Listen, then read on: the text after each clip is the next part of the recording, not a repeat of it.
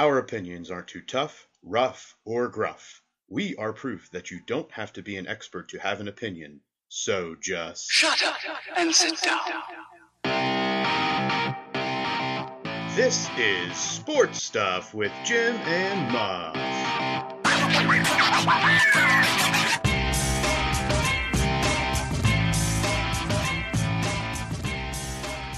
This is Sports Stuff with Jim and Muff, plus Alex That's me. and Nate slash Sam.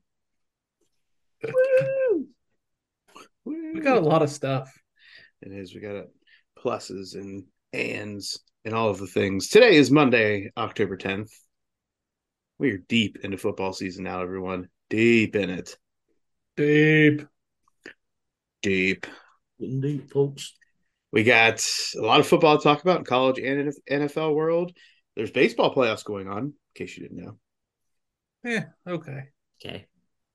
NHL's about to start. That's true. Also, no crickets. Crickets, good, good. I'm excited for it. Yeah. I'd rather baseball be uh, about to start than anything else.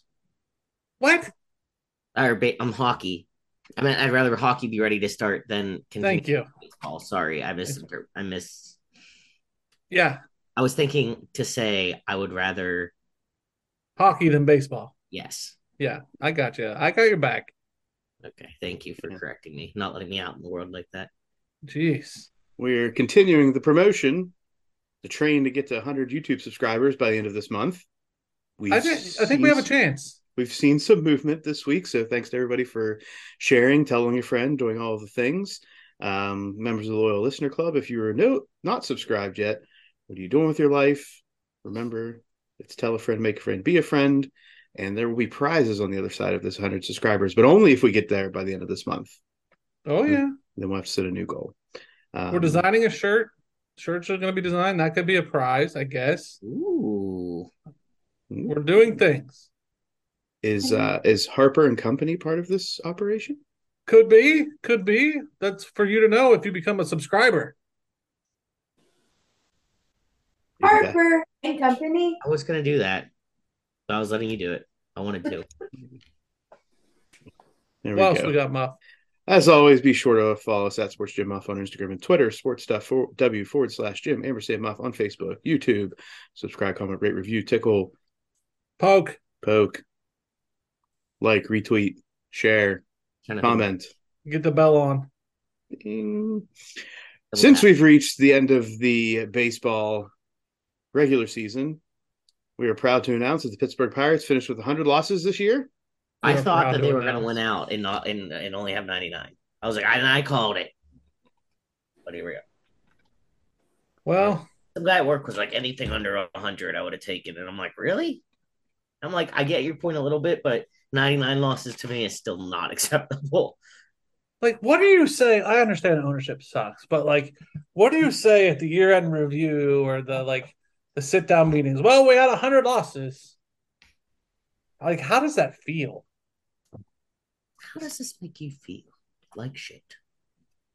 But just so we're clear, they had one more win than last year. And they weren't the worst team in the league. It We was- did better, was the guys. worst team in the league or no? No, they would have the Reds. Good grief! All right, let's get out of this. No, the worst team in the league this year, Jim. Washington Nationals, 55 wins, 107 losses. Ugh. So we killed them. Let's get out of this and let's get into some real sports. This brings us into NFL Week Five. Yep. Yes. This is NFL Week Five and the NFL breakdown. Starting on Thursday night football, Colts versus Broncos. This game featured seven field goals, a dozen punts, 25 third down stops, four interceptions, and six fumbles, none of which were recovered by the opposing defense. Russ, let's ride Wilson through two interceptions, but also apparently has a lat issue. Um, Is it a lat issue? Heck. Okay. Is it a peck or a lat? I saw lat. He's broke. He's he's not full. Matt Ryan threw for two interceptions as well because well that's what he does. But the Colts come out on top 12 to 9. That game really helped put me to sleep Thursday night. Yeah, I didn't even try to stay up. Was- Yeah. like the, the last game I can think of that would be like comparable to that was whenever that snow. Remember that snow game? And it was like it was last season. I'm try- I don't remember who was playing, but at least it was snowing. So like the weather. Yeah, I was gonna say, like the weather made it good. This Yeah. is just Yeah, crap. this is just terrible. People were requesting Amazon Rich. Prime refunds. I would. I didn't get it for free. right? Um, yeah, didn't get it for free. Is uh, where do we? Where's the Broncos situation going? Russ not playing very well, but obviously injured. So is uh, is he going to get a free pass for the season, or is this one of those like better turn around, bud? Ah, I think they're tanking like the Jets. What? To get who? Who knows? Russ's replacement. Right. I don't know. You paid him all that money. You're expecting to win right now. Yeah. Okay, if so, my question, I guess, is: Is Russ just not a good quarterback? Like, I feel like at one point in time when he was in Seattle, we're like, Russell Wilson's a serviceable quarterback. But were we wrong? Was it just because he had guys like DK Metcalf, Tyler Lockett he was throwing to that made him look good? And Marshawn Lynch. Marshawn Lynch, yes. I mean, he's got to have weapons, but I think that's true of anybody in the league anymore. Yeah, but I think if you put if you sent Josh Allen to another team, I don't think he would take a giant step down. I disagree. I firmly disagree. You put Josh Allen on the Broncos, I see the same result. Uh, we see we see them beating the Colts Yes. Very yeah, okay, easily. Yeah. All right. I'll give you that. I'm not going to say that they're a Super Bowl team, But- but they've beaten the Colts. Well, and the difference is Josh Allen's a playmaker in himself. Like he would Mhm. make the plays happen. Russ Wilson's just boring. Like he's a But not. let's put Josh Allen at Russ's age. Yeah, I don't know. Russ is just completely inaccurate anymore. He doesn't. He's his some of his throws are atrocious. He's Jim. got a torn lat or pec. It just says shoulder injury. I looked it up. We'll confirm. We'll confirm. Moving on to London Town. Giants versus Packers. The Packers jump out early, but Daniel Jones It's and lack. Saquon Barkley, because I was correct, rally back. Giants have three rushing town rushing touchdowns in this one by three different players, but Saquon Barkley is the guy carrying the load with 13 carries, 70 yards with his touchdowns and receiving yards. The Giants win 27 to 22. How are we feeling about the Giants and Brian Daboll? And what are our thoughts on the Packers moving forward?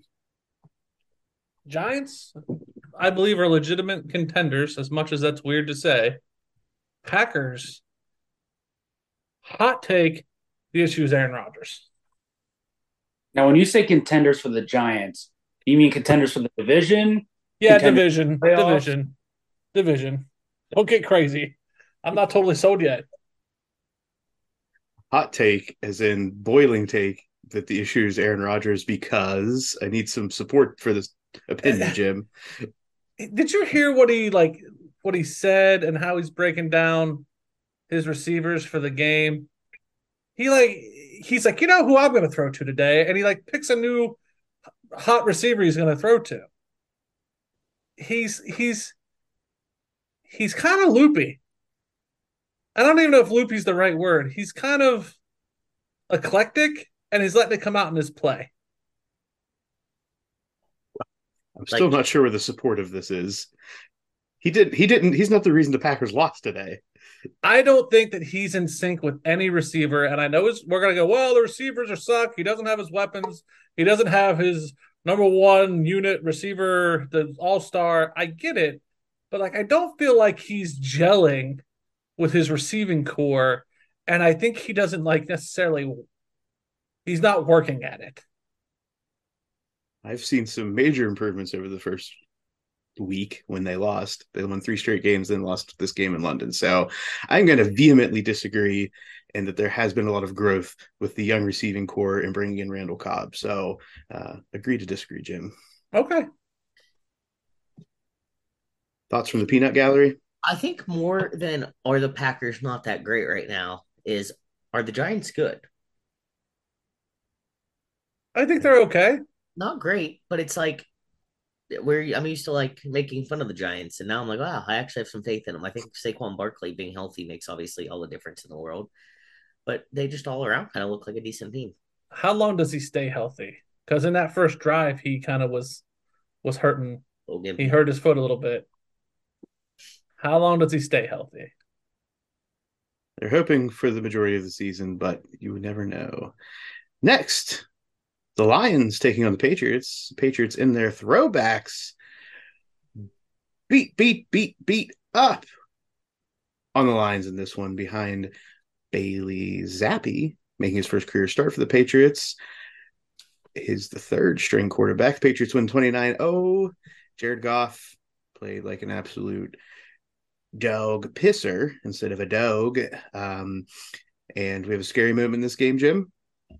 Yeah, uh, defensive back. I'm gonna botch his name. Saivion Smith was carted off the field following a following a collision in the first quarter. Um, there was a lot of that this weekend, and I'm gonna talk about it in the beanbag bop. But uh, Hmm? beanbag drop. Uh, Coach Dan, Coach Dan Campbell says Smith has use of his motor functions and expected to make the team flight, uh, so he's okay. But he got not just carted, ambulanced out of that place. So definitely scary. Definitely a scary moment. Not the only one over the weekend. No, Um, Dan Campbell says this is the lowest that the Lions can be. As that's not true, Dan. I'm gonna ask I'm gonna ask Alex, who Alex had them in the Super Bowl. Alex, does it only go up from here? Uh, This was a major, a minor setback for a major comeback. Okay. Chargers, Browns. Wait, wait, wait, wait, wait, wait. I'm going to make my official statement, and I should probably wait till the Wednesday show, but I'm off the Lions now. I'm sorry. I'm on him.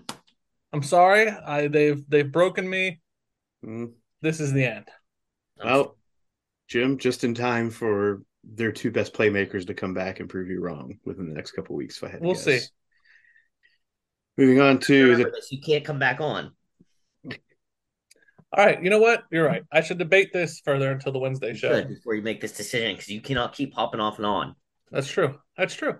Every week, if they win, Jim's on. if they lose, he's off. Chargers Browns.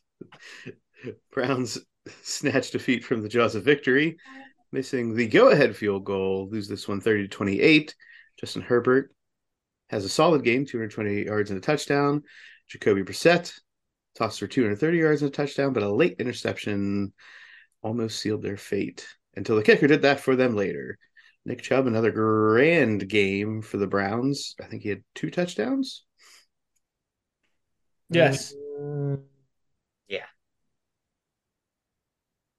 Yeah. Jim, Jim, how you feeling about the Chargers? They get they get a win over the Browns, who you, you've said Jacoby Brissett is a, a dog poo quarterback. So you He almost lost him the game. He almost lost him the game the same way he did the week before. The Chargers tried to give it back to them in only Charger typical fashion. That coach is a moron for the Chargers. Let me just say. How do I feel about the Chargers? So they kept showing the stat that if you're three and two, you have a 49% chance going to the playoffs. If you're two and three, you have a 25% chance going to the playoffs. I believe the Browns, while they now are two and three, probably have a 49% chance going to the playoffs. And the Chargers, who are three and two, probably have the 25% chance going to the playoffs. Just from how they acted in this game. mm, Mm. I was gonna say these are definitely two underachieving teams. It seems. Oh like. my God. So much. Uh, going from teams that are underachieving to teams that never achieve. Texans taking on the Jaguars. The Texans take the win out of the Jag sails and win for the ninth straight time in this series. Trevor Lawrence threw two interceptions, one in the end zone, and the inconsistency of Trevor Lawrence and mistakes across the Jaguars defense account for the loss in this one. Yeah, and the I- Jets were a little bit hot for a while there. Yeah, this this cooled them off, I think. And now now you have people saying Trevor Lawrence is is not all that and this is the chink in his armor and he's got inconsistencies and you can't count on him for nothing and now they're going to blame Trevor Lawrence and while that's maybe true I I love how Jacksonville can turn on a dime on people. Yeah, I I don't know that it's necessarily all Trevor Lawrence's fault. I don't necessarily know that Trevor Lawrence is that bad of a problem in Jacksonville. They No, look I bad agree. today, but I don't think it was Trevor Lawrence's doing. hmm I think that they're getting better, but I don't expect them to go from a team that could barely win a game to a team that's going to win every game. Now losing to the Texans in their first win, it's not a good look. But they have it's a rivalry. I mean, there's you know emotions there, and Yeah, why is it a rivalry? I they're just in conference. Divisional game. They had all right. like the same thing with like the Steelers and like the Bengals. Except for those games usually mean more in the standings. Exactly. Well, yeah. Next, we have the Falcons taking on Nate's Bucks. Tom Brady's never lost to the Atlanta Falcons and kept up with that trend today, uh, thanks to a solid game and some timely assistance from the officiating crew. Nate, uh, Tom Brady throws for 350 yards, 35 of 52. Bucks win 21 to 15. Nate, thoughts on your Bucks today? I was checking scores in between Pee Wee games or whatever. Once I saw they're up twenty-one nothing, I thought this was done and over. And then I didn't get to see anything but the very little bit of highlights. But I saw where on the Falcons' second touchdown they converted a two-point conversion. Why in the world are they going for two points there to make it 21-15? Hey ref, I don't even give a shit about that. Let's talk about the roughing the passer call that Tommy wasn't- asked for. Listen, I mean, every even in the Pee Wee games, you have kids begging for calls. So I Do they get them? no, I just laugh. But. Tommy does. Yeah, that was not a roughing the passer Thank call. you. That's what I needed. That's what I needed. You know what I love about Nate? He's freaking honest. Well, like listen to we this show, ladies and gentlemen. We have an honest ref. Well, and like we've said before, if it's gonna be roughing the passer, what in that play, what was rough about it? Thank you. That it was on Tom Brady and not someone else. We found the answer, everyone. We Now, for the answer. record, if you're a new listener, the Bucks are our refs team. That they're Nate's team. Nate was very honest and fair in how he delivered that. Probably more than I could be. So, if you want to hear an honest referee's opinion, come to Sports Stuff with Jim and Muff. Oh, and furthermore on that, I saw watching uh, the NBC pregame show. They were talking about it, and Dungy was went back and showed a clip of this official calling roughing the passer on Josh Allen last week. That wasn't roughing the passer. Mm-hmm. And Allen, same thing, sitting on his ass, points to the ref, and here comes uh, the flag. It's a bit much. He's getting paid off. Kick him off the tour, Doug. Yeah, if you're gonna keep calling stuff like that, whenever you know that guy's coming into town, you better just lay off it all and not even breathe on him. Mm-hmm. That's it. Steelers versus Bills next. Josh Allen absolutely destroys the Steelers in this game, throwing for four touchdowns in the first half, along with over 300 yards in the first half. I think it was over 300. I don't understand, Muff. This is I'm gonna call your shit out. And I haven't even been drinking. I made the notes for this game. I feel like I did it justice. Was not Steelers Yinzer's hate, and you can't even read the note. I, I was got- nice. I think Here, I got the I'll po- I it. think I think I got the I'll point it. across. I'll do I think it I got the point time. across. Yeah, but it was nice. And I next time I'm going to talk shit because I thought, you know what, I'm going to be nice here, and you couldn't even let me be nice. Jim, would you like to read the note? Yes, Sure. Josh Allen picked apart a flimsy, injury depleted Steelers secondary by throwing four touchdown passes in the first half alone. Pickett finished 34 of 52 for 327 yards and an interception in taking over the starting job from Mitch Trubisky. Bills put in Case, and, Case Keenum for mop up du- duty. Steelers lost 38 to 3. So I think of note a stat line is get, get uh, Gabriel Davis, three catches for 171 yards and two touchdowns. Three catches. including a 98 yarder yes. on the third play of the game. Yes. I That just sounds felt like a wild, stat from that Kansas City playoff game. Wild to read. You know what I mean? Like, oh, three. It was like his average was like 54 yards or whatever. Um, Oh, Yeah. Wild Reed stat line remind me of the uh, running back one, and I won't say the team once we get to the college talk. So my other question is, do we think that maybe the Steelers have a chance to move in the right direction with Kenny Pickett? He had 327 yards. It's much better than any Mitch Trubisky's performances, and it was against the Bills, who's a very good team. Yes. I'm not saying that, you know, it's going to be immediate, but I felt, and I was still annoyed. I'm more annoyed with the offensive coordinator at this point. I think he needs to go. But I think that just seeing Kenny Pickett, I'm like, okay, all right. I didn't fear for our future. All right, Matt Canada does need to go as the offensive Yes. coordinator. Uh, put that very simply. And Kenny Pickett had some good balls. His lone interception was towards the end of the second half, and I think he was trying to press it to get into field Yeah. goal range. Um, but if he keeps throwing it to George Pickens, good things are going to happen. Yeah, I think he had like 84 yards or something. So that could be a nice little combo in a couple year in a year or two. Give him a little bit of growing time. Was I want sa- to know. Was that satisfactory, Jim? I want to know if it was satisfactory to the Yinzers. Did I do you guys justice? No, I think what you said was very true. Thank you. I hate it because it happened, but I don't think that you were necessarily wrong. Thank you. I think that you did have to. I like that you noted for some reason that the Bills put in Case Keenum. Right. No idea why That, that, was a meant little bit of a side. That was a little bit of a poke, Yeah. but the rest of it was well phrased. Thank you. Dolphins Jets.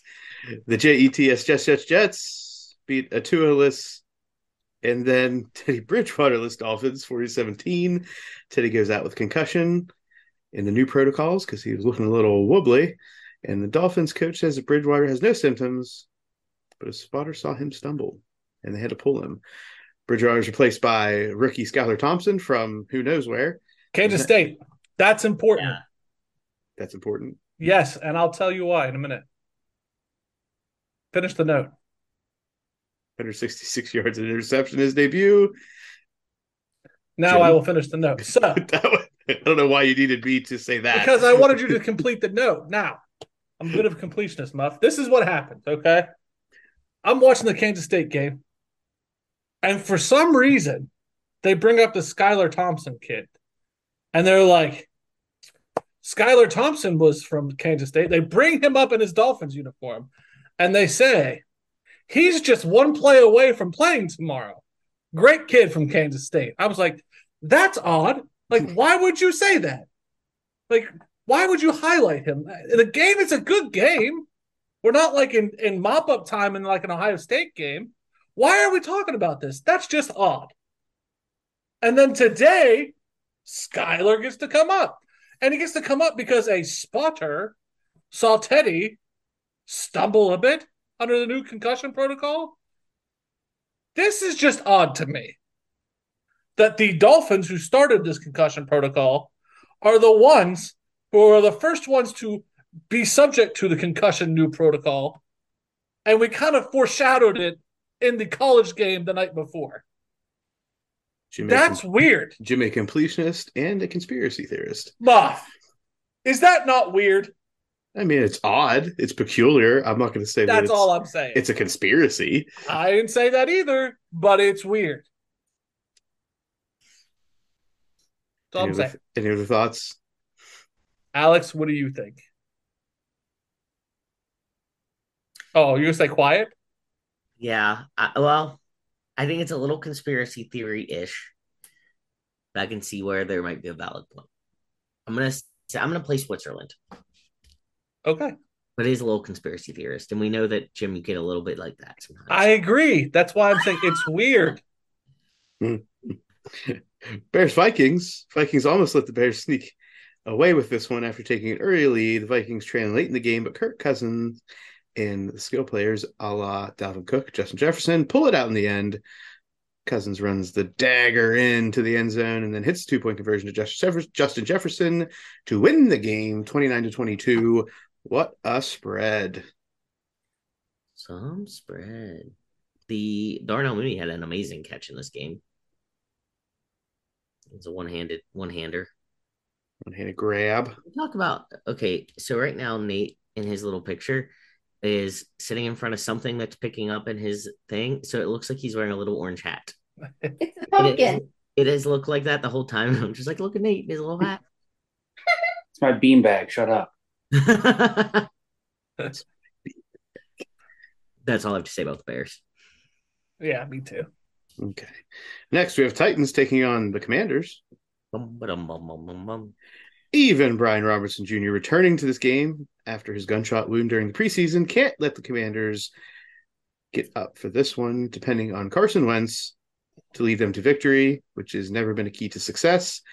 Titans only need 241 total yards of total offense to win this one, 21 to 17. Now, before we got on here, I saw a video. They apparently announced Brian Robinson last when they announced the offensive starters coming into the game. And he came out of the tunnel to Many Men by 50 Cent. Thank you. Kudos to him. Yep. is he one of our guys now? No, no, No, I is he not one can't of our condone that. I can't condone that behavior. Like to play 50 Cent. I mean, it's kind of funny though. It's funny, but that doesn't make you one of our guys. Okay. I love 50 Cent. I love 50 Cent. Seahawks taking on the uh, Saints. Taysom Hill does it all for the Saints in a high scoring affair, throwing a touchdown and rushing for three, while the Seahawks, the Seahawks, stay competitive and put up points another week. Geno Smith continuing to lead the ship, but not to victories, as the Seahawks lose to the Saints 39 to 32. is is Geno Smith a guy? He looked pretty good today, Jim. The wait, a guy or our guy? You gotta clarify this. Like a guy. Like, is he like going to be a good like? Is he a football? Is he a starting quarterback in the NFL? Obviously, He's mean- better than Jacoby Brissett. That's what I mean. He, there are several people that I think that Geno Smith looks better than. Yes, I agree He with that. Good like plays today, smart decisions, and like athletic like step up in the pocket and throw, and like he just looks good. I'm excited about it. I think he's better than Baker. I think he's better than Jacoby Brissett. So yeah, That's better what I than mean. Russ right now. Yeah, that's what I mean. Like, I think the Seahawks won when they got, gave they got rid of Russ. Yeah, they did good there. I'm just really proud of them. Alex is proud of the WU product. Next, we have the 49ers taking on the Panthers. 49ers do what they're supposed to do against the Panthers, winning 37 to 15, thanks to a balanced offensive attack led by Jimmy G. Nothing new. Jimmy G leading a balanced offensive attack. Garoppolo throws for two touchdowns. Running back Jeffery Wilson puts up 100 plus rushing in this game with another touchdown. Sam, the, Jim, the Jimmy G watch. I believe he has made somewhere over a million dollars at this point in his Oof. incentives. My man. Sorry, Nate. I don't care. Just share the money. Um, His money is my money. did you see the kick? Robbie Gould got hurt, so they put in the punter to kick, Oh, did he get hurt? Damn. and the first. So this guy has like this long scruffy hair that comes out. His name's like Wishnowsky or something. Apparently, like never really kicks, like very minimal practice kicking. But they're like, well, we have to do something, so they put him out there, and he, um, the first kick that he made, it was like a line drive off the like to the super far left, like just you'd have to watch it. It was embarrassing, but it was hilarious because this guy comes out and he looks like they just like pulled him off the side of the road and put him in a uniform, and then he tried to kick it, and his form was terrible. He did not look good doing it. It looked like one of those halftime student kicks. Hey, he Poor did the best he could. Yeah, Equal at least he was one for two. Yeah, he did make an extra point, and everyone, his whole team like went crazy for him. It was awesome. I was like, that's hilarious. It's worth All it. right. It's worth a look. It's Worth a Google. Eagles Cardinals, the E A G L E S Eagles You all right, Muff? Stay undefeated thanks to two Jalen Hurts touchdown rushes, taking the Cardinals out 20 to 17, setting the stage for their big matchup next week against the Cowboys for control of the NFC Beast. And a possible return of Dak Prescott coming in this one. See, we need to get random guru Wilkin here to see if he was on the Cooper Rush train. Hmm. Hold please. I'll text him. Uh oh. Might get a real, real, real look into that one. Uh, the cat, uh, the the Eagles looking like a team, and I'm They're gonna say that, that team. gonna say that I'm just gonna stay away from Cardinal stuff now. I think uh, Call of Duty's come out. Oh, I agree. It's time time to stay away from the Cardinals and betting. Are we worried about the Eagles peaking too early? I, I, I mean, Maybe. Yes, maybe slightly, but I, have they peaked or are they just playing that well and there's room for improvement? Like it's not like they don't blew out the Cardinals. If you would have told me the Eagles would start off five and zero and be the only undefeated team, I would have said you're a big ass liar. Whoa. I would have also agreed, but they are. So um, you got to think that they're once they get in division, they're going to get beat up a little bit in that division, right? Because you've got two other strong teams. Um, now, if they go through the first first uh, first games in division and win all of them, yes, I would say they're peaking too early, and something's going to fall out before the end of the year. Yeah, like you said, that sets up next week. Uh, that's a big matchup for both teams. So, is that happen to be like the Monday night or Sunday night game next week by chance? Mm, Alex, recon. mm, hold please. It is the Sunday night game next week Ooh, in Philly. Ooh. You won't be watching it. Says who? And shit got real in Nate's house. all right. So, Next, Who? go ahead. I, I, I'm just saying, who's this? Who's the starting quarterback? They've hinted that Dak Prescott may be ready, but they have not said if- anything. But if Dak, Dak Prescott's ready, do you put Dak Prescott in over Cooper Rush, who's three and zero? That's up to Jerry Jones, and you know him well know it. Well, and he really likes Cooper Rush. For now, I don't know. My thought is part of me says leave Cooper Rush in until shit hits the fan. Dak, I mean, he's good, but when was the last time he really, you know, I mean, like, I feel like he usually is a letdown. And this guy's rolling. That's my thought. I'm I'm with Alex. Let him roll, but once Dak uh, Dak is fully healthy, he's in. Yeah. There's no way he's not starting once he's fully healthy. And the last game of the afternoon slate, Cowboys versus Rams. Early special teams issues let the Cowboys jump out to an early lead, which they never relinquish as Cooper Rush improves to 3 0 the season in relief duty of the injured Dak Prescott.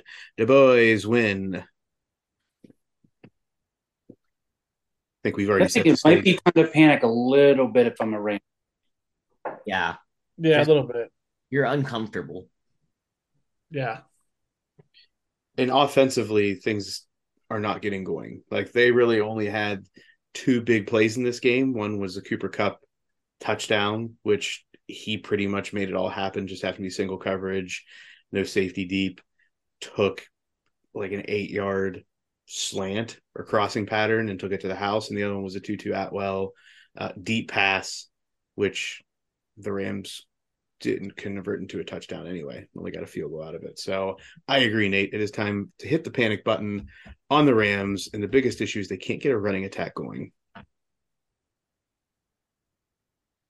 Yeah, I mean, especially for as good as that offense looked the end of last year, to only put up 10 points. And like I said, I'm just looking at the stat line. They had, for a team, 15 rush attempts for only 38 yards. Yeah, it's no good. No good. We have the live look in Sunday night game, Bengals Ravens. How we looking, Nate? Currently, right now, it is 3 nothing Baltimore, and they are driving in the Cincinnati territory towards the end of the first quarter. Okay. Um, any thoughts on this game? No one likes the Ravens. I, I do. You're a Bengals fan. I like them to win tonight, and I need them to win tonight, and I need I need uh Muff's receiver to not get no points whatsoever.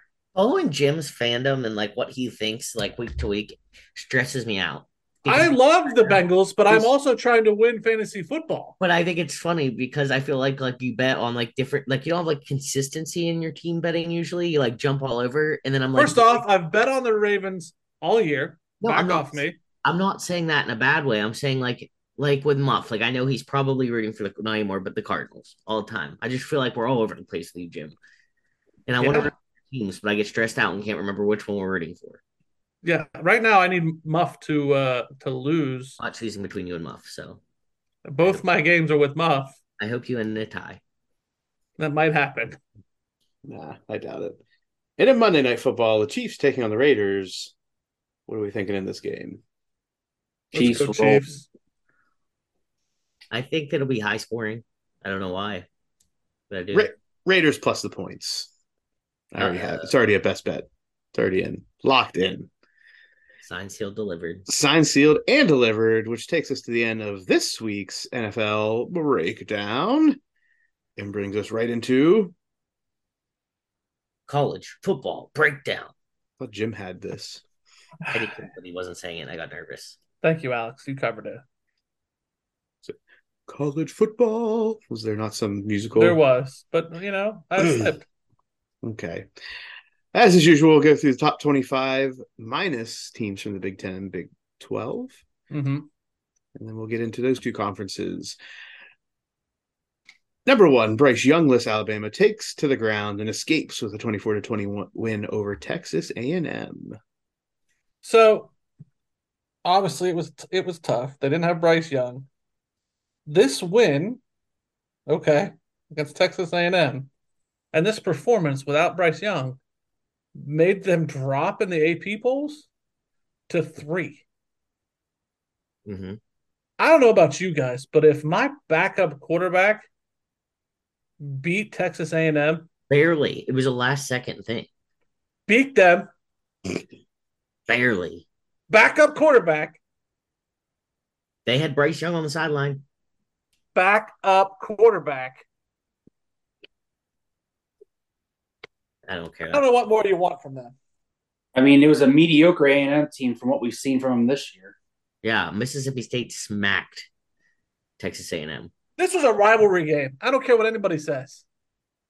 And yeah, they rivalry see where one year. Saban wasn't going to go shake uh, Jimbo's hand before the game. I did not see that. Jimbo standing there at the 50 yard line, just like scanning over the like, and Nick's like five yards from him. Like he's just looking over there, waiting for him, waiting for him. And finally, somebody goes to save and it's like, "Hey, Jimbo's over here." He's like, ah, shit. I don't know. I would drop one to three. I that's a lot.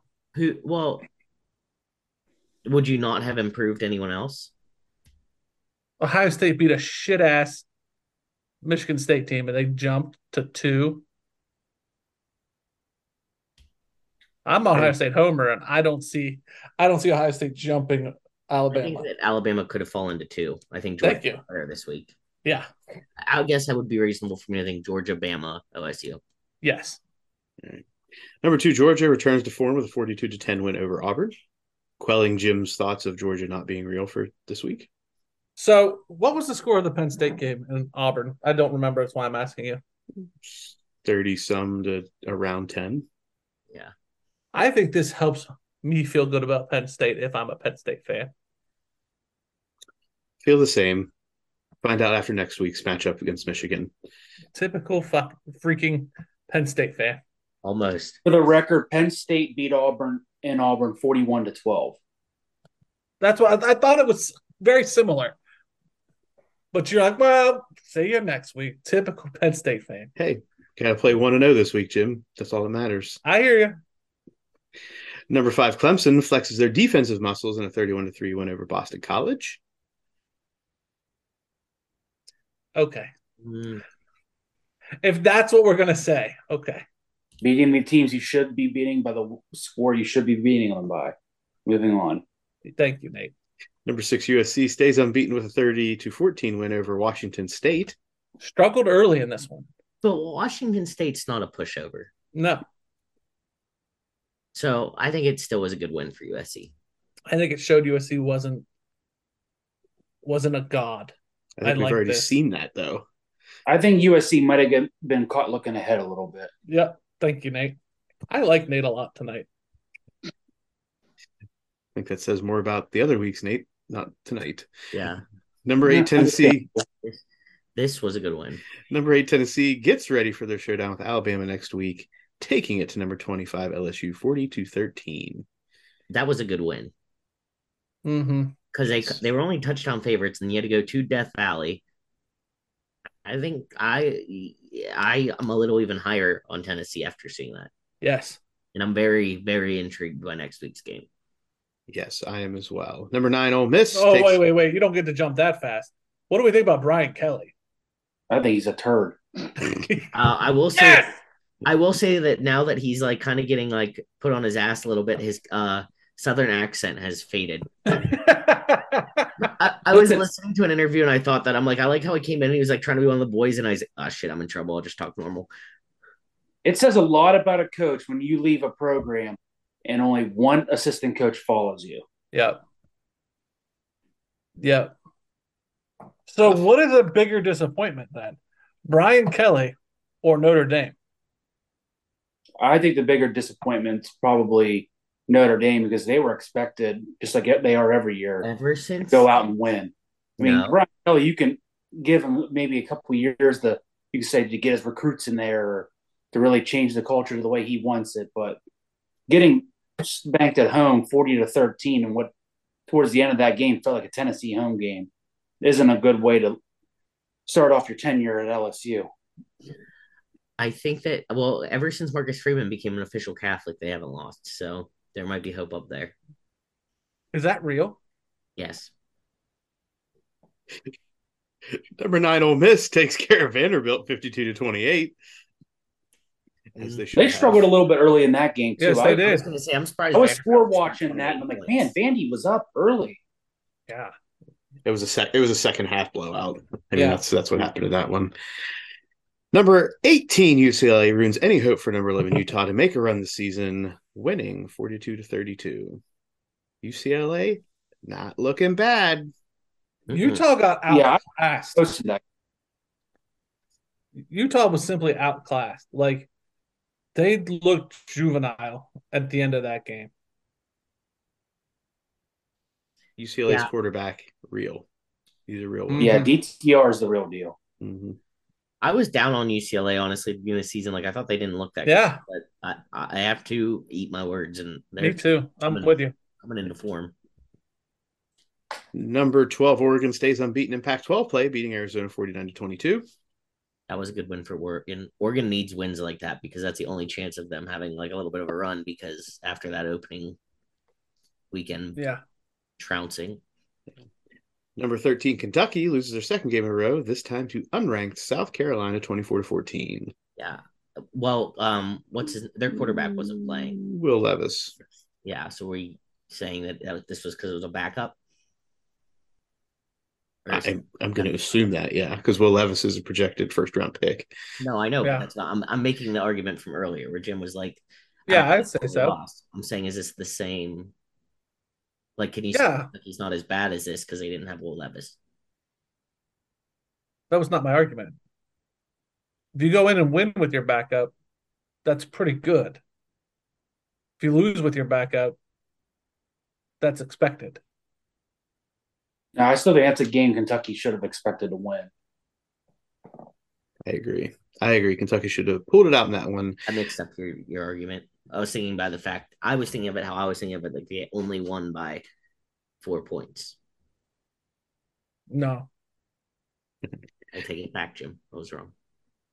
Number 14, NC State recovers barely from their loss last week to Clemson, beating Florida State 19 to 17. Well, is NC? I don't know what to think about it. I I take more away from this. Yeah, that Florida game was kind of weird. I, I take Florida State's going to sneak up on somebody this year. I just don't know who yet. Oh yeah, Yeah. That's what I'm taking from this game. Yep. Number 15, Wake Forest beats Army 45 to 10. Okay. that was a good win for Wake. It was a win. Was I don't know. I think I think it, I think they took care of their business. Fair enough. Number 16, BYU can't defeat the luck of the Irish, losing to Notre Dame 28 to 20. Back to Alex Alex's statement of Since Marcus Freeman became an official Catholic, they haven't lost. Anumini Patri, et Fili, Espiritu Santi. Muff, as a quote unquote official Catholic, do you think they handed him an official Catholic card? Like, does he have it in his wallet? Well, didn't they, I don't know what the like the rules are. How do you become a Catholic? Well, this we don't have time for that in this show. I am guessing that he was confirmed. If we're going to get into the details, I just want to know if he carries a membership card. That's all I want to know. I still think it's too little, too late for him this year, Alex. So His soul or the team? He's so The team. many games. it's never too late for his soul, Jim. Never too late for his soul. You're getting very deep on here on sports stuff with Jim and Muff. Just like you, Jim, it's never too late for your soul. Thank you, Muff. You redheaded bastard. Arizona State finds a way to get back on the winning track, taking down number 21 Washington 45 to 38. And to, in my mind, the most surprising upset of the weekend. yeah, I would second that. I mean, Washington looked so good the first three weeks, and then, or really even the first four, and now they've can kind of just kissed their Pac-12 hopes goodbye too. Yeah, they Yeah. flushed it. Yep. Number 23 Mississippi State gets a big win over Arkansas 40 to 17. Is Mississippi State good? Ain't I- bad. they're good, but that doesn't prove it. They no, they're good. They're They good because too. Michael Leach doesn't really like coffee. yeah. they stomped Texas A&M too. Yeah, I'm I'm about this. Yeah. I, mean, I can always get behind any Mike led led team or Mike Leach led team. Yeah. Did you hear the advice he was giving to that the one reporter about her wedding? He's like, just take a weekend off and elope. He's like, trust me, I offered my kid ten thousand dollars if you they just do it. They haven't taken me up on it yet, but I'm serious. I'll give him an extra ten thousand dollars. And to round this out, number 24 Cincinnati gets a win over South Florida 28 to 24. Struggled to get this win. Mm. We're losing early. Wins a win. Wins a win. So for to wrap this one up, if Luke Fickell ends the season ranked here, that's a victory for Luke Fickell, right? I would count it as one. I think it's a victory for Cincinnati. I don't know if it's a victory for Luke Fickell. Well, so here's my thing. Luke Fickell probably should have walked away from Cincinnati last year on a high note, right? Now it's if he didn't, he's got to build this program into national notoriety so that he can get the recruits to, to get back to where he was. I think if anything, though, if he can do well after that season they had last year, it's only going to pay dividends for him in the future as far as a better NFL job if he wants to go to the NFL or jump to a different college program. Okay. Because when did, Alex, you probably would know when does Cincinnati go to the Big Twelve? Uh, twenty. I is it next year too? Whenever Texas and Oklahoma leave. I thought that was twenty four. everybody goes in 24. Okay. So we got this season, the next, and then so in two years. Mm-hmm. All right. That, that's what I was looking for. Brings us next to the Big Ten rundown. Number three, Ohio State runs away after a tight start to the game against Michigan State, 49 to 20. Jim, thoughts? I'm nervous about the running back injuries. Henderson is not healthy. Probably will not ever be 100% healthy this season. Uh, the other guy didn't travel. And we didn't, the third string was not a running back. Like we floated, uh, what's his face Johnson in there, and he is like an all, he's like athlete. He does everything. So I'm I'm worried about that running back position. Other than that, it was a good win. Don't you uh don't you get Smith-Njigba back next week? It's bye week, so I would figure. Or, yeah, the next week. Yeah. Okay. All right. Number four, Michigan outscores Indiana in the second half and route to a 31 to 20 win. So I know some Michigan fans. I think it was 31 to 10 win, not 20. I know some Michigan fans. It was 10-10 for a good chunk of this game. I, I've been busting their chops for three games since the Hawaii game, and they have a lot of faith in their team. However, when you look at their schedule, they have the big one. Muff, I swear to God, if James Franklin blows this, I'm going to light James Franklin up for the rest of the year. As though you as though you won't anyway. Thank you. Yeah. Michigan State, Rutgers, Nebraska after that. So should be cakewalks. Then they have Illinois. Then Ohio State. Do we think Illinois could catch them if, if Penn State doesn't? Can catch Michigan. Yeah, Mm, Where's that game at? it is. before he even says it, I'm going to say, not unless Illinois is going to have their regular starting quarterback back. It is at Michigan. No, not Illinois, unless their starting quarterback is back, and then it is a hope. Say again, you froze. I'm sorry. Said not unless Illinois has their regular starting quarterback back in Okay. play. All right. The Michigan's going to walk unless they get beat this week, all the way to Ohio State. So please, for the love of God, Penn State, take care of business. Business. Nebraska improves to two and one in Big Ten play with a close 14 to 13 win over Rutgers. Snooze. Rutgers responds by firing their offensive coordinator. Hmm. That was what they did. Hmm. Okay. Apparently that was the issue. Not. Thank you. Uh, Purdue with a big conference win over Maryland 31 to 29. Ugh. right? Expected Maryland at home to make it happen in this game. Did not. It was like Maryland petered out. I watched a lot of that game. It was like Maryland is very un. I hate doing this because Muff's like he'll do all the stats. It was like mentally they didn't have it there. Was the way I felt about this game. Uh, I watched enough of this game, and Maryland just could never come up with the big play. When I say the big play, like big conversions, couldn't capitalize. Like Maryland just did all the things that teams that are not going to win close games do. And Their their players didn't seem like they were in it towards the end. And the and Purdue was Purdue. Like they walked in and they were Purdue.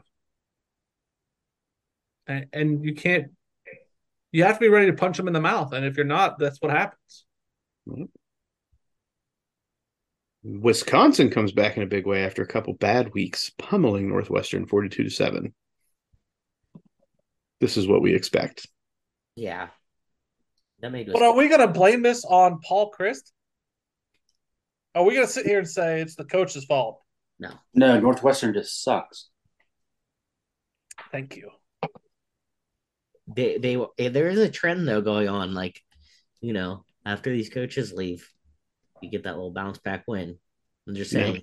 for the You- didn't episode. you guys try this twice and it didn't work? Yes. Yeah. This would be the first time it did I was work. trying to bring it back alive. So we should should we bet like Rutgers next week because Yeah. they fired their offensive coordinator? Yeah. Yeah.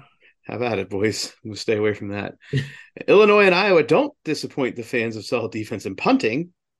Illinois coming out on top nine to six in a Saturday night primetime game on the Big Ten Network. It, this pleases me. I mean, I like Bret Bielema. I will cover. That's all I was worried about. I would cover. I, how this game? Why? Why would we ever put this in prime time? We know that nobody's going to want to watch it. Is that why we put it in prime time? Because they know everybody's going to watch the other game. What other game are you gonna put on?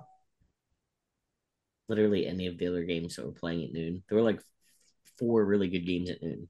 This was not a noon game, Alex. No, I know, but that's what I'm saying. Could you have like flexed one of them to a prime time? I don't know that I would have. Like, because Ohio State has a lot of night games. A lot. Yeah. Penn State or Michigan and Indiana. I don't want to watch that in prime time. Eh, Purdue, Maryland. Yeah, They've I would watch that. the that. only option I would have considered. Sure. Okay. Wraps up the Big Ten rundown for this week. Alex, your Big Twelve talk. shit Alright. show.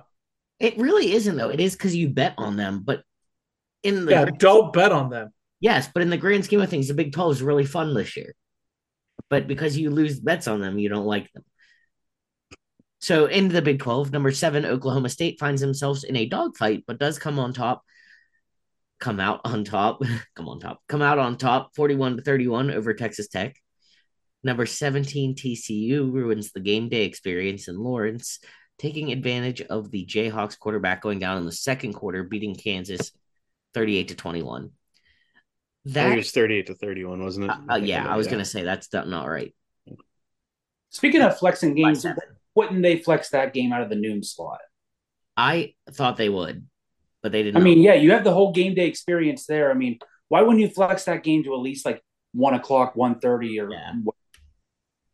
I you know what I give Kansas credit though because even though they had lost, ATC is a very good team, and two, again, their backup quarterback from the middle of second quarter on was running that Kansas offense, and they very easily could have gotten pummeled from that point forward. So I'll take this as a win if I'm Kansas. I mean, not obviously literally, but as a moral win. Number twenty, It's it's a win because Kansas had game day. They had another sellout crowd, and they have people excited about football. And they lost to a ranked opponent. It's not like they were yes. losing to an unranked opponent opponent and they lost by three touchdowns. So- and I firmly believe that there is a chance that they won if they kept their starting quarterback. I agree. Number 20, Kansas State and Iowa State belong in the Big Ten after a hard fought, low scoring affair, with Kansas State coming out on top 10 to 9. Jim cursed this game Yes. all night. Ugh, that was a rough one. Texas You- State. no comment, Jim? No, no, because everybody can he- hear you shaking your head. I don't have any comment on this game. no comment. I I think that this was. People will say that this was a defensive affair. This was a defense. They up ran up and down the field and then just didn't score. Does that not make it a defensive affair? No, It sounds like Jim's not a fan of the bend, but don't break defense. that's Mm. shit. Ten to nine. Jim, that's an Iowa score. You would say Iowa had a good defense if this happened with Iowa. If Ohio State did this, you would say Ohio State did what they had to do to win. But because it's in the Big Twelve, you got you got you got I'm going problems. to try to be as politically correct as possible. This game was a dick tease.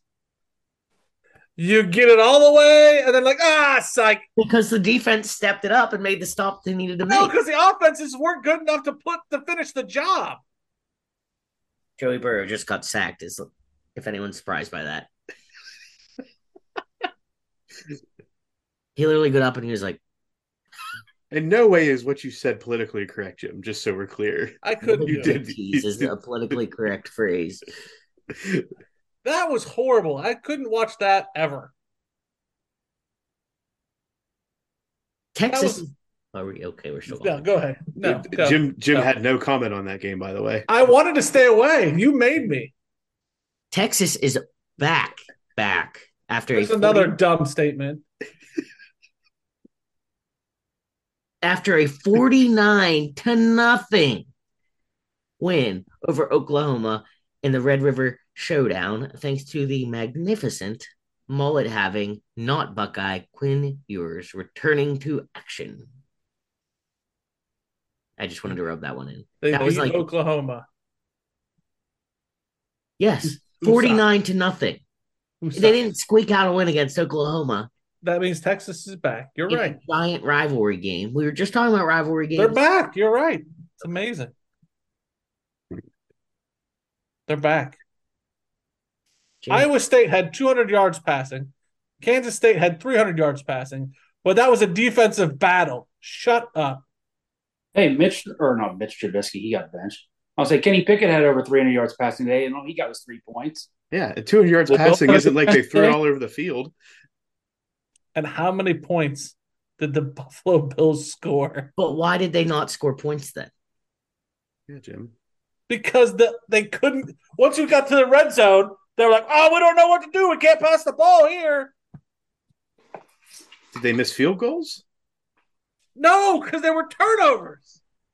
So defenses played the game well. Got it. Oh my god! I think Jim needs to do a live stream during a certain game of the year, and he needs to be a color commentator because that would be worth the price of admission.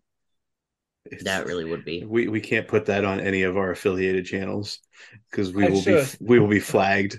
we will be should. taken down. Question is, am I drinking or not during that? You will be. So I mean, if it's if we're trying to be PC, I'll I'll not drink. I don't think that's going to matter. That's true. Alex, any any last thoughts on the Big Twelve? No, I think I I am thoroughly enjoying the Big 12 action this year. I think it's fun that there's multiple contenders. I think it's fun that there's multiple teams. I think it's fun that Oklahoma is not running the table like every other freaking year. I like it. I like that Kansas is good. I like that TCU is good. I like that Texas is kind of back. I just I, I'm enjoying Big 12 football this year. None of those teams will be in the playoffs. So be, be happy with a bunch of scoring, but none of those teams make TCU's the playoffs. Undefeated. None of those teams will make the TCU hasn't playoffs. lost a game. None of those teams will make the playoffs. Who's going to make it over them? The only one that has a remote shot based on their ranking right now is Oklahoma State. I'm Currently telling sitting at number seven you, coming if, in. if a team runs the table and comes out of the Big 12 undefeated, they will make the playoffs. Well, you're in luck because next week we unveil our first top 10, Our personal top tens. our personal top 10s. get excited for Ohio State after a bye week to drop five spots in Alex's poll. That's fine. Sam, I want I want Sam to have a poll too. I like polls. What am I making a poll about? All No, about- Nate, You know they're talking about poll P O L L, not P O L E. Yeah, I know. Okay, it's very good. It's very good. Nate, any final thoughts on college football? I feel like Uh, no, I mean college football was kind of a not a really exciting weekend. I wouldn't say. if you don't watch YouTube, you should because Jim's facial expressions through this entire episode are worth it. Like at times he'll be speechless, but he's literally like, but you would have to be watching to know what I just did to see what Jim was So, doing. So you have to be watching But at my, this my time. brother and some friends are going to the Penn State Michigan game this weekend. Good for them. Is it in Happy Valley? No, it's at Michigan. It's at Michigan. Uh, Muff, if it was not in that state up north, I would try to find us tickets to go. If it was, an, you know what, Muff? If we had free tickets, I might break my rule for you. And go to the state of Michigan. Yes, maybe. Anybody out there listening wants to find some tickets for Jim and I at low or no cost? We will find a way to make that trip. Yeah. That wraps up all of the football talk, which brings us to the Please Beanbag flop. beanbag flop. Thank you, Sam. Flop drop. I have a bone of contention that we texted about, but we might as well use it for our lovely podcast. In the Ohio State game, Mr. Henderson ran into the running back, ran into a defensive player and hit him so hard that it knocked him out. The defensive player led with his head. I mean, nobody's going to say that on the on the television, but led with his head. It was helmet to helmet contact and the defensive player dropped like a sack of potatoes and was out cold. They put him on a backboard. Kudos to Michigan State for the precautions that they had. The player is all right, very Tua esque in the way he was stiff. Um, but kudos to the medical staff. Nate and I talked about it as far as there was no targeting penalty. There probably should have been, and I'm not saying that from the stance of Ohio State Homer. There was helmet to helmet contact. The man did lead with his head, and he got hurt because of it. Nate said, Go ahead, Nate. I said you got to take the result of the play out of it and just look at what you see. If he leads with a helmet and it's in clear targeting, you still have a targeting foul. it, it's a shame he got hurt and had to be taken out in the backboard, but you've got to take all the outside stuff out of it. This, like I was texting Jim about it, I said, let me go back to my text and see what exactly the um, text was. Uh, where are we at? And he, Nate does raise a great point when he finds this text. I just have Yeah, a, so I said, look at it this way, Jim. If a ball carrier is tackled by his face mask and still scores a touchdown, you still have a penalty for a face mask. and that's a great point. I have a hard time throwing a flag on the kid when he's stiff as a board.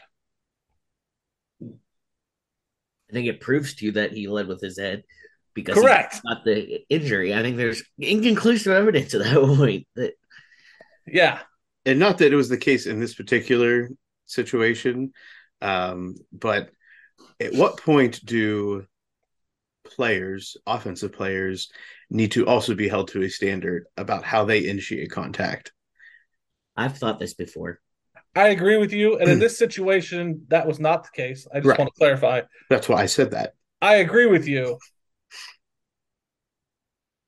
I don't know. I don't know. It, it, it's going to be impossible. I mean, in an offensive in an offensive game now that is geared towards offenses, if a running back was probably going to be the most possible option, like it's going to be the most likely option here. Um, a running back's going through a pile or going to fight for a couple extra yards and is just going at full speed and lowers his head.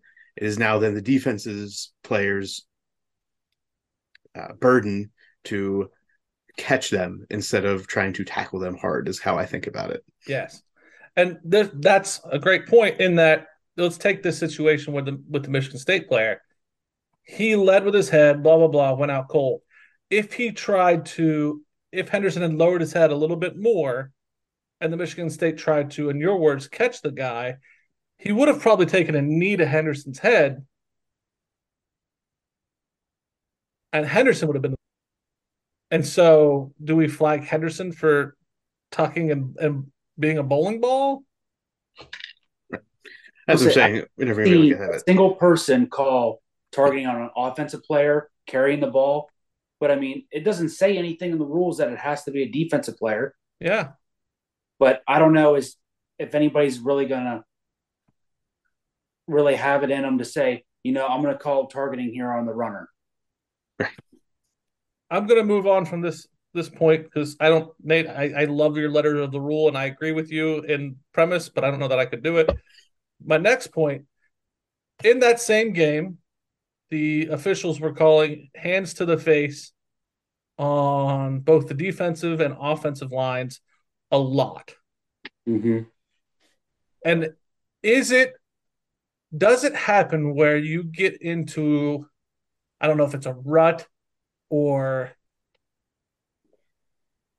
into a rhythm where you continue to see something so you keep calling it. Something that you don't usually call. Yeah, you would think after you call it the first couple times they would get the hint. But I mean, that's just like today in the Pee Wee game. There was a kid that got called for a block in the back on like almost two out of three plays in a row. And they just don't get the drift. It's like no matter how many times you tell them, like, hey, don't put your hand on the hot stove, it's gonna burn you. They're gonna go, oh, what's that? Ow. Oh, oh, okay. So there are games where that happens multiple times. Yeah, kids just they see blood or they see a number, they don't stop and think, wait, is that the back number? Or is that the front number? And like we tell kids, especially the younger age, if you can't see his face mask, don't touch him. Like especially on long run plays, like there's no no chance in hell this kid's gonna get tackled and he's running down the sideline, and you got a kid that's gonna go and just take a cheap shot on another kid that's 40 yards away from the play. Like I've even heard coaches yell, and I have to laugh every time I hear it. Don't touch anybody. Tackle football. Gotcha. Gotcha. That's a that's a winning strategy. Yeah. Those are my two questions from the weekend. Yeah, mine was just tagging on to the, the first one about the offensive runner. Alex, do you see anything interesting in any games that require really. some? I'm trying to I was trying to remember and I should have just there was a blocked punt in the game today and the punter got like I mean taken out. But it was there's no penalty. Like it was obvious that there was some kind of contact because the punter like flipped over. What's the? Are you allowed to touch them? Like, Yeah, the punter is still a runner until the point that he kicks the ball. So if he's coming back to kick it and putting his leg up to kick it and you hit him, I always thought that was running into the punter and you were in trouble. But this maybe he just got spooked because the ball was coming back down pretty quick, but it almost was one of those like basically caught it off his foot things. That doesn't Yeah. matter if it's blocked. Yeah, once the kick's blocked, he just turns into another defender. So if you hit him at that point, it's hmm I um, mean, you can look at the punter the same way as you do the, the quarterback, or technically the passer, because it doesn't have to be the quarterback. Is the passer doesn't get the protection of roughing until the ball is thrown. Same thing with the punter. He does not get the protection until the ball is kicked. okay. And then you were saying running into the punter. You're usually going to get running into if you physically run into him or you hit the kicking leg. You're not going to get roughing until it's like something completely late and unnecessary, or you hit the plant leg. I was gonna say that, but I know the plant leg's a big thing. Huh. Okay. That was my only thing today I thought about punting rules. Nate, I really appreciate you coming on every week for this stuff. This is good stuff. Oh, I love it. Sam, any snippet from Sam this week? Anything exciting? Well, Nate is kicking my ass majorly in fantasy football. Sorry, not sorry. I had high hopes that I was going to do really well and beat him, but looking right now, it's a very, very, very, very slim chance that I'll actually make a comeback. So I guess those four quarterbacks are not doing me any good. No, Right. you should Right. probably let go of those. I, I did let one go. Who was that? Who's- Uh, who did I let go? I think Mitch. Yeah, Mitch. Mitch went. No, you you know you either got rid of Mitch or you got rid of Mac. I think it was Mitch. Better idea than Mac at this point. She looked at all her pictures and was like, that one's least cute. He has to go. Yeah, basically. We should give out a best looking team award. Mm-hmm. It's probably mine, honestly. what? Okay, fair enough. That wraps up this week's rendition of the Beanbag Flop. All of our top football talk. Thanks again, Nate and Sam, for joining us. Tune in next week to hear more on the football stuff. This is Mount Massive. You know, like, "Hee-hoo."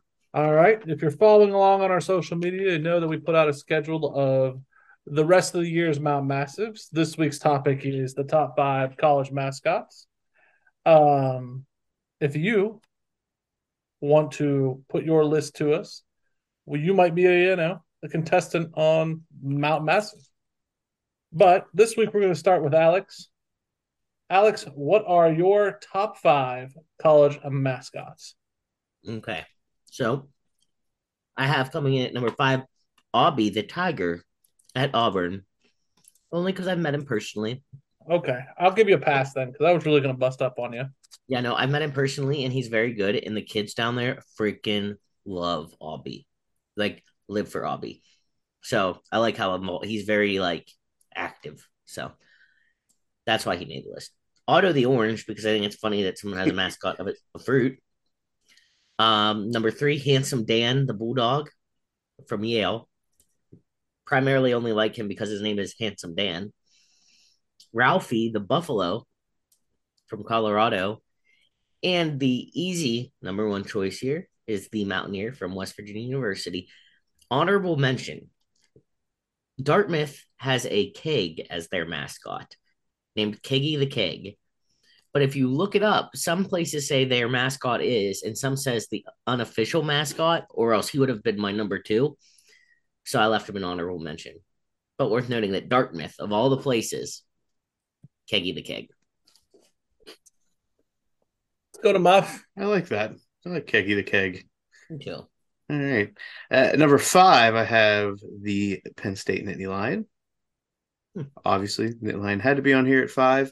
Um, at number four, I have the Leprechaun representing the Fighting Irish of Notre Dame or the Irish. Uh, just a an iconic mascot. Um, at number three, and this is very much current topic relevance, Cosmo the Cougar from BYU. Uh, number one, has gone viral a few different times. Uh, most recently for doing push-ups and progressively going up onto folding tables. Yeah, So if any, jumping ones. right, uh, Cosmo the Cougar also I think last year went viral as part of a halftime or an in between like at a TV timeout dance session. So Cosmo the Cougar very socially relevant uh, and doing big things. Uh, to me, kind of like Benny the Bull, the Benny the Bull of college football right now. Um, at number two and at number one, I, I went more for the uh, the mascots that you know sometimes we've actually seen uh, that are actually animals on site at times. At number two, we've got Uga the bulldog. Um, obviously, many different Ugas have come through over the years, uh, but that's number two. And number one, Mike the tiger for LSU. Are you calling it the the live tiger? Or are you calling it the stuff mascot? The live tiger. Okay. All right. You redeemed yourself. Cool. Cool. So mine, Sparty the Spartan at five. Um, Uga at four. Sebastian the Ibis from Miami at three. The Oregon Duck at two. And Brutus Buckeye at one. That's fair. I'll give you Let, that. let me just say that I am now going to attack both of your lists. Can I attack yours you first? attack- Before you attack, I was gonna Brutus the Buckeye made my short list because I think that he's a cool mascot. I'm not even. I'm going to take my honorable mentions off. I'm not even going to talk about them. They're gone. All right. I'm going to attack your lists. Okay. Attack I'm going to start with Alex. Alex, Sure. Abby the Tiger. Uh-huh. You you met him, so that gets passed. Exactly. Handsome Dan the Bulldog over Uga Well, you guys both had Uga on your lists. because Uga is iconic. Yeah, well, I wanted to mix it up. My let handsome Dan on my list. Over the bulldog. A bulldog's a bulldog, bulldog. No, Uga is the Bulldog. Well, I like the name Handsome Dan better than Uga. You're full of it. All right, and then a Buffalo. Yeah, that's cool shit. Also iconic when they run the buffalo out on the field. Yeah. Fair enough. But like the real travesty here is Muff's list. Muff's list. The Nittany Lion mascot. it's not very cool. It's like your grandma sewed together the mascot suit. Uh, very iconic. In fact, top five in most lists. And then some If you did any research, Jim, instead of just saying dude Brutus, Brutus up top. and then some dude dressed as a leprechaun. Well, let's just look for a second here. You've got two birds on your list and a nut. Those guys are all iconic. All of my people are iconic. What if the birds eat your nut? Yeah, They then you got died. no more nuts. That's what we should have done. We should have done like building an alt like a battle team. Yours is like the the list of uh caricatures of mascots. Like, oh, they're cool because we can sell them for money. But They stand oh, the test of time. My mountaineer could go duck hunting. Your Mountaineer is just some West Virginian. Why do we care about a bird from Miami? It's iconic. Because it's iconic. There's four things you can count on from Miami. That stupid U that you make with your fingers. Mm. Okay. Okay. Gold chains, some kind of criminal activity. some kind of criminal activity, and that damn bird. This was the top mascots, not the most iconic. But I think that is eh, that is very subjective. I think that Jim did his as the top iconic mascots, which is fine. You did yours as the top most athletic mascots, and that's okay. And I think mine was just the ones that I made me feel happy in my heart. And I think that's what we all have to accept about each other. If you, all the enjoy- loyal listener, would like to put forth your five best mascots, Best Send it- mascots, iconic mascots. Uh, well, What at is this it, what are we doing here? t- mascots tell, that us, warm your heart. tell us your five mascots that you think deserve to be on the Mount Massive list. Send them to us here at Sports Stuff with Jim and Muff. And that's Mount Massive. You're like, New segment alert. New segment alert. New segment alert. I'm, I am stealing this I heard it on the radio. I'm stealing it. I want to play this with uh, my friends here at Sports Stuff with Jim and Muff. It's called Start, Bench, or Cut. I'm going to give you a situation. You tell me what you would do. I'm going to give you three people, whether you would start them, bench them, or cut them. We're going to start off in the coaching world. Who would you start? Who would you bench? And who would you cut? The three on the list are Scott Frost, Herm Edwards, and Paul Chryst. Hmm. Alex, I'm starting Paul Chryst, benching Scott Frost, and firing Herm Edwards. Ooh. Ooh. Muff. Uh, they're all fired, but if we have to, we have to do all of this. Um, I'm gonna bench Herm Edwards while he figures out what's going on in his whole what will become a legal battle. I'm sure. Uh, let's start Scott Frost just because you know he deserves another chance. And we're gonna fire Paul Chryst because he's the most recent casualty. Okay, so if I was doing this, I would start Paul Chryst, bench Scott Frost, and fire, cut Herm Edwards. Jim and I agree for once. Yes. Quarterback time. Okay. Okay. Who would you start? Who would you bench? Who would you cut between Jacoby Brissett, Mitch Trubisky, and Miami's Skylar Thompson? Hmm. Who are the three Buff. again? Who are the three Oh, again? Jacoby Brissett, Mitch Trubisky, and Skylar Thompson. You start Jacoby Brissett because he's actually a starter in the NFL at the moment. Okay. You're gonna bench Mitch Trubisky because that's probably where he most belongs, and you're gonna cut Skylar Thompson. Alex, This is tough. thank you. Part of me wants to say start Skylar Thompson. Bench Mitch Trubisky and cut Jacoby Brissett. Is that your final answer? Yep. I'm going to agree with Alex. I'm going to do exactly what Alex said. Wow. We're on. We're simpatico. Finally, because I'm only going to do three this week Why in the world are we cutting Jacoby Brissett? I don't know, because he's crap. Uh-huh. Finally, our pick of the halftime show start, bench, or cut Kanye West, Kid Rock, William Hung. What? Alex, Start Kid Rock. I want to cut Kanye, but I really don't want to ever have to see William Hung live. But I think I'm going to have to cut Kanye, William Hung, benched. Uh, I'm gonna cut William Hung. We're gonna we're gonna start Kanye so that Kid Rock can be on the bench and he's gonna come out and blow the top off the building in like the third song. I am going to start William Hung, bench Kanye, and cut Kid Rock. What? Why are you starting William Hung? I, I that's what I'm going to do. Did you not like Kid Rock in concert when you went to see him? Kid Rock's gone off the rails, man. Hmm. That's fair. But if I have to listen to one of their musics, he would be the one I would want to listen to. I understand. And Is it- that is the start, bench, and cut segment. If you would like to throw any of these at us, hit us up on the social medias. Next week we'll have a whole nother outline list. And that's that segment. We need an intro for it. This is Quick Thoughts. Hello, everybody. Welcome to this week's edition of Quick Thoughts.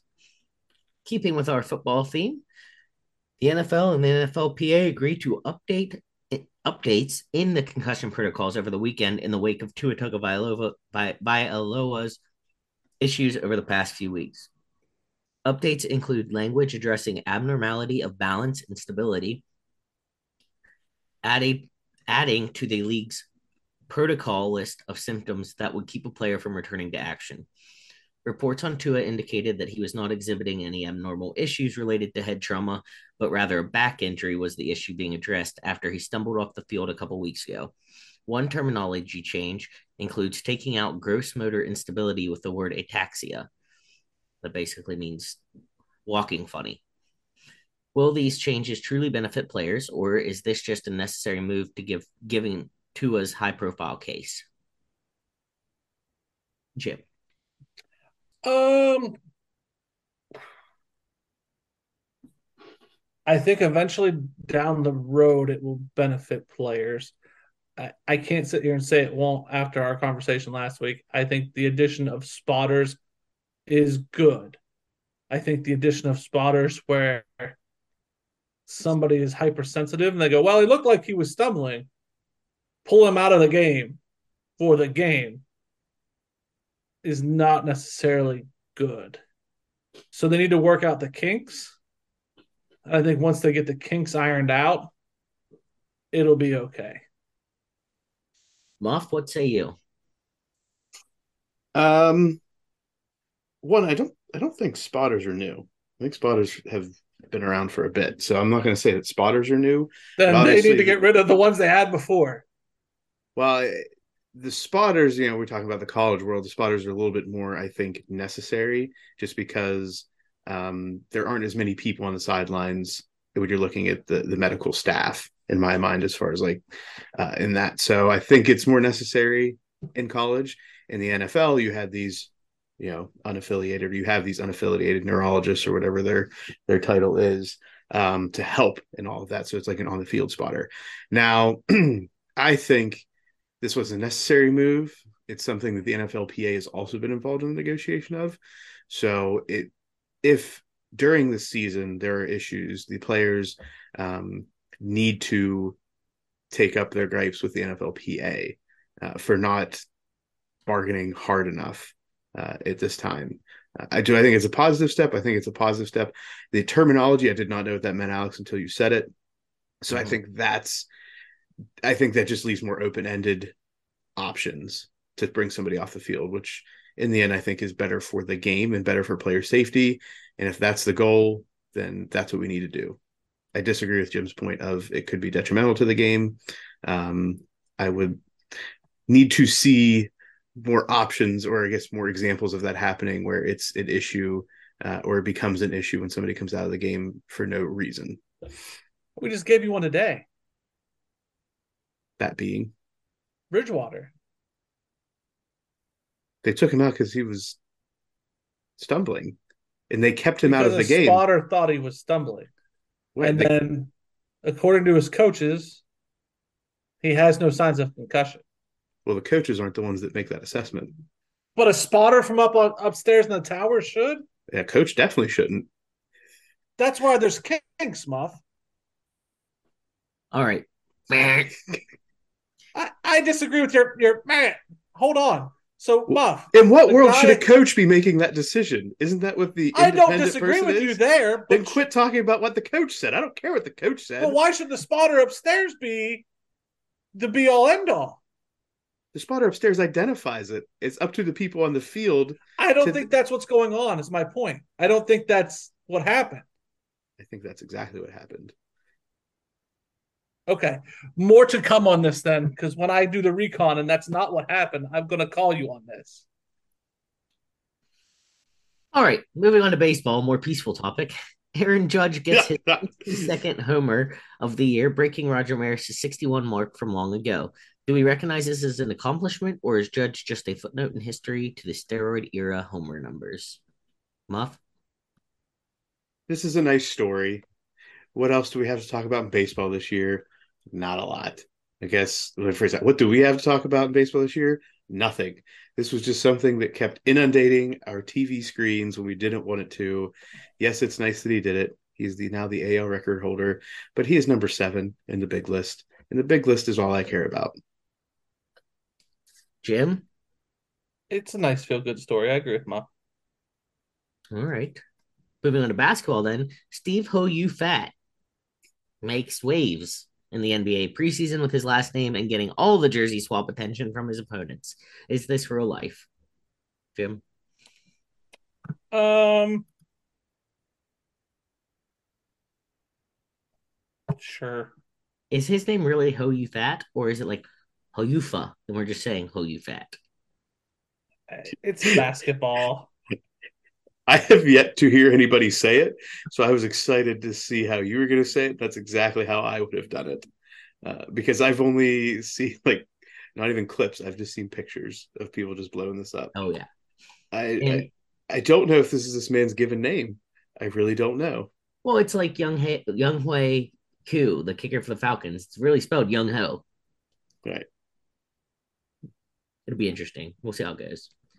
Draymond Green taking some time away from the Warriors after punching teammate Jordan Poole in practice, saying, I was wrong.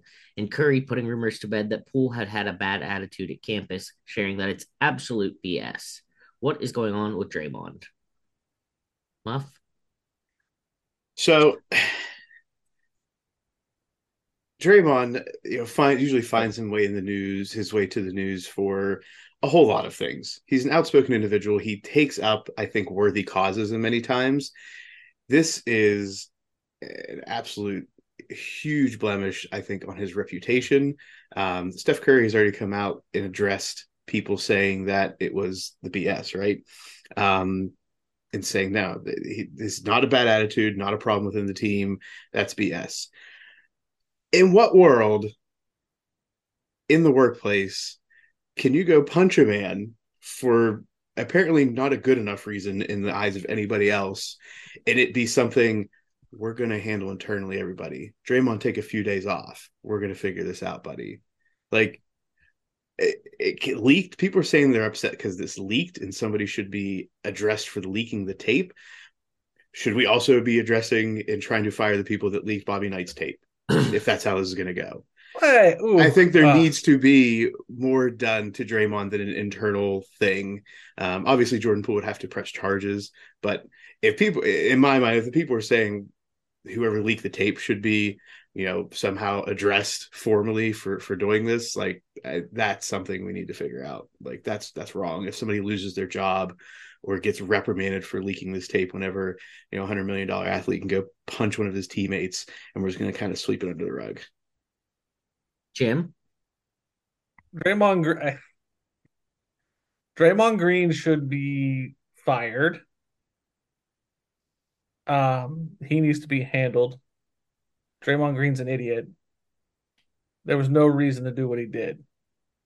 To Muff's point about the person who leaked the tape being, I don't necessarily agree with you. I understand your analogy about Bobby Knight. There are two different that's higher education versus a corporation.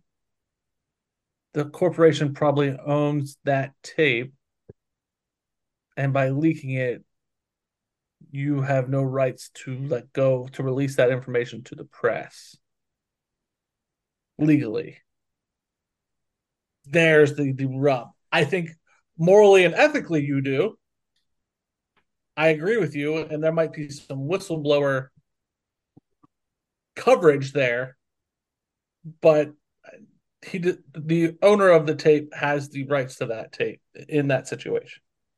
My only rub there with you, Muff. extreme example Yes. Um, to go back, I still want to back up to the NFL. It's it's still not clear what the ruling was. Bridgewater got the no go signal from the spotter and was pulled out from the game. He was evaluated. He was ruled okay. But, and this is debate, and this is several news articles. The debate is because of the what's the what's that new word they used, Alex? Ataxia?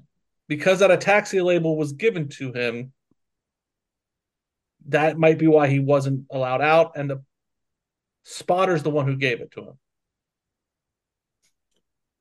So, and it, that's that's one per, one news article says that that's why he wasn't allowed out.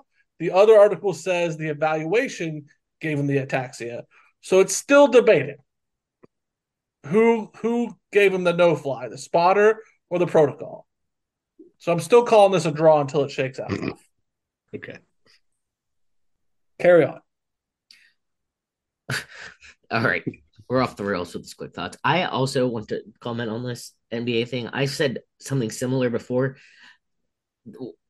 In what world do we work in where if I walked in one day and like my buddy pissed me off at work and I just punched him in the face, my boss would just be like, go home and cool off for a few days. Okay, I understand that. Again, Green should be fired, but Yeah, no. also, like from the leaked tape, Poole also did his own shoving. Well, yeah, no, and that's fine. But if I got okay, me and an employee, a coworker got in a fight at the hospital, we would both be fired. And that's what I. That's my point. So what I'm just saying it's such a fake world. It's just, it's just a fake world that they live in. Yes.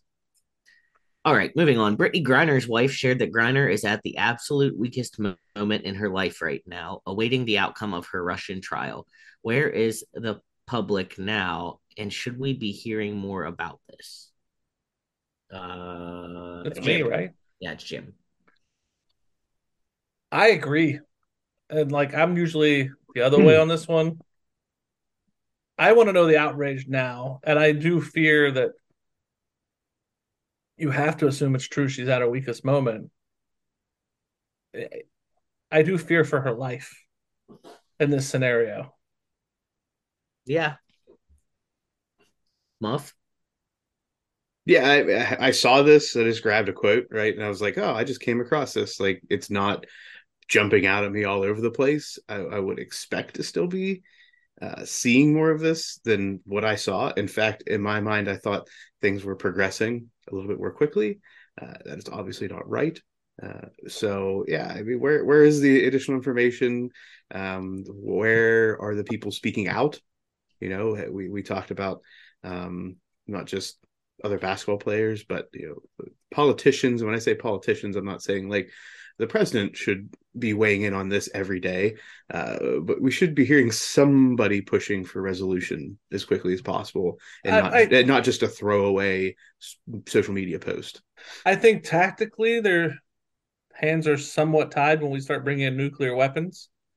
Like nuclear weapons, Brittney Griner priorities. I understand, but it's still a human life, an American human life. We do need to shed light on this and get our person out of there. But it, it And- that's tough. Yeah. Well, and, and this is totally off the rails. And I will say this not because I am fully in agreement of it, but then there's like this whole other opinion of why are we why are we as a country fighting so hard to get Brittney Griner out for this whenever we have so many people in our own prisons for uh, you know marijuana related crimes that may not be violent related at all. Well, he's Mr. Biden is walking that back as well, according to his announcement. So Right. I don't know. Right. That was safe. All right. Uh, apparently, we're going to go back to baseball because there are two topic categories MLB and baseball. the, Baseball. MLB, the MLB postseason, uh, we'll, we'll we'll speak with the editor. Don't worry.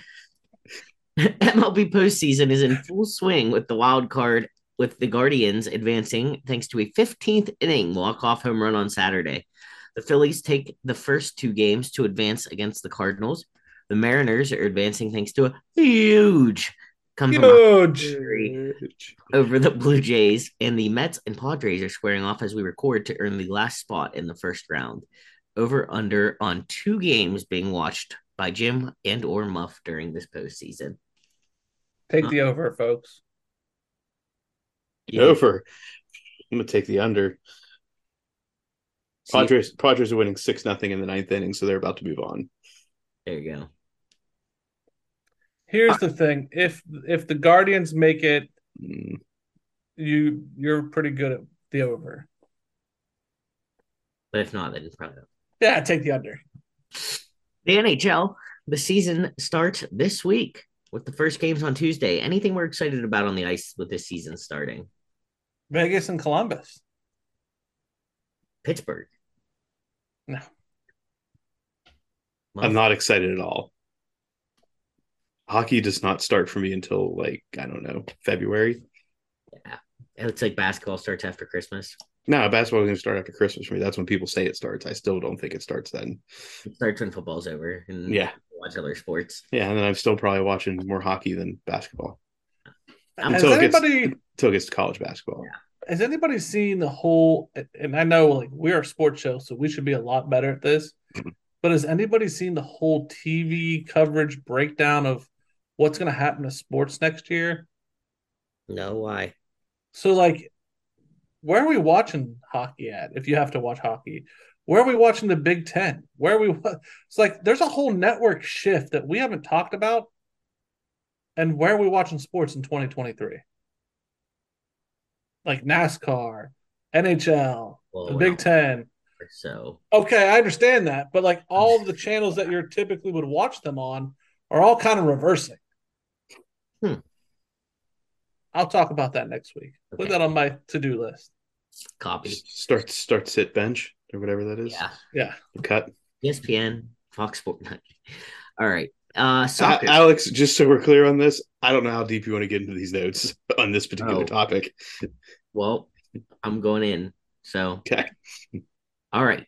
The Portland Thorns president of soccer, Gavin Wilkinson, and president of business, Mike Golub, are relieved of their duties with the NWSL League team. Timeline of issues in Portland to follow. 2015. Thorns player Mana Shim, who had confided in teammate Alex Morgan about alleged abuse, filed a sexual harassment complaint against Riley to the Thorns front office on September 16th, 2015. Jesus. The Thorns investigated and determined that Riley violated several team policies, firing him with cause. But publicly, the club said that Riley's contract simply wasn't renewed, leaving the impression that Riley had not been retained because of a poor on field performance. Riley being the coach. Yeah. Yes. 2016, Riley continues coaching. We talked about this. 2000, Jim, they finally let go of the v- of the people in charge. 2018 and 2019, Golub is named after unwanted touching and advances towards women, also allegations of pushing women down and throwing soccer balls at them in meetings. We haven't talked about him though. 2021, The Athletic posts an article detailing Riley's sexual coercion of multiple women with the club. That's where we came in. February 2022, the Timbers terminated the contract of Andy Polo after his partner, Genesis Alarcon, alleged on Peruvian television that he committed domestic violence against her. One of the incidents she described in Portland, May 2021, and the Timbers had sent representatives to Polo's residence, including Director of Security Jim McCausland, to mediate. Thoughts? How does it take seven years? Yeah, I mean, yeah. How in the world does this take seven years with this timeline lining up to finally like, oh, you know the guys that run this operation? They're probably not doing a good job. I'll tell you why, because nobody gives a shit about female soccer. Like that, no one gives a shit, and that's the freaking problem. A very entertaining sport uh, it, that doesn't bring enough money and notoriety allows for this kind of bullshit to exist for seven years. Well, it's my thought on it is exactly. It's like, yeah, not many people care about it, but that doesn't change the fact that these are human beings Absolutely, dealt with. It's the same thing. I mean, how long did the women's gymnastics stuff go on? absolutely, absolutely. This is egregious and disgusting. Well, and it's hard enough for women to make it in the sports world, so they probably tolerate a lot more bullshit than they should because they don't want to be the person who stirred the pot. Yep, And that was what we hit on with the the athletic article. yeah, This is this is to me a a small example of what was going on in Hollywood and being tolerated just to to get ahead. Yeah, I will tolerate all of this for the opportunity to play in this league. I will tolerate all of this in order to be a part of a show, get in a movie. Like this is what it was. I want to know what happens to the director of security. Uh, at that point, he's not the cops. He's just asked to mediate. I think he's just there in case shit gets weird. Right. He was not like he he Weird. witnessed it. I mean, I'm sure he can make his own assumptions and opinions and uh, go from there. Unreal. And why do they have a whatever? And there's, I don't know. So, and the thing is, like, and this was what they said in the athletic article, if I remember correctly from a year ago. Once they do all of this and they attack all of this, what then becomes of the women's soccer league? Like, who picks up the reins? How do they, how do they move forward? And that's the question that like is left standing. right? It's it's some of the question that's happening in the WNBA right now, right? Mm-hmm. Who continues to move the sport forward in a league that is not necessarily profitable? Like Becky Yep. Hammond's trying to do her thing, but Becky Hammon's also getting paid too. And if things Yep. don't work out for her to help progress the league's profile, then you know, yes, it's a good investment, but is a worth worthwhile investment? TBD. Crazy. Alex, Muff, who won? Muff, you won this week because Jim canceled my gong. That's true. literally That's openly broke the rules. I, you're right. I did. All right, that wraps up quick thoughts. Brings us to the end of this ep- episode. Thanks again for everybody who's been interacting with us on social media, who's been coming into the YouTube world. Remember, get on there, subscribe, rate, review, comment, tickle, poke, do all the things to make this rocket ship keep going to the moon, past the moon, and straight to all the other planets out in the solar system. Next episode, as Jim mentioned, we will unveil our first college top 10. Is next week the first? No, I want to get a Jim? jump on them. Okay. So we're getting ahead of the game so that we can argue more about it. So I just want to take a brief moment, Muff. Yes. We have Mount Massive. We have the start bench cut. We have our regular beanbag flop. We have quick thoughts. We have all these segments that may entertain you that we drop on our YouTube channels and our social medias. If you, the listener, are not entertained, let us know. Come up with a new segment and come on the show and be the host of that, please. Because we uh we're just uh, guys throwing stuff at the wall. So hit us up. Let us know. Let us know. And as always, help us continue our progress. And the way to do this is by telling a friend, making a friend, be a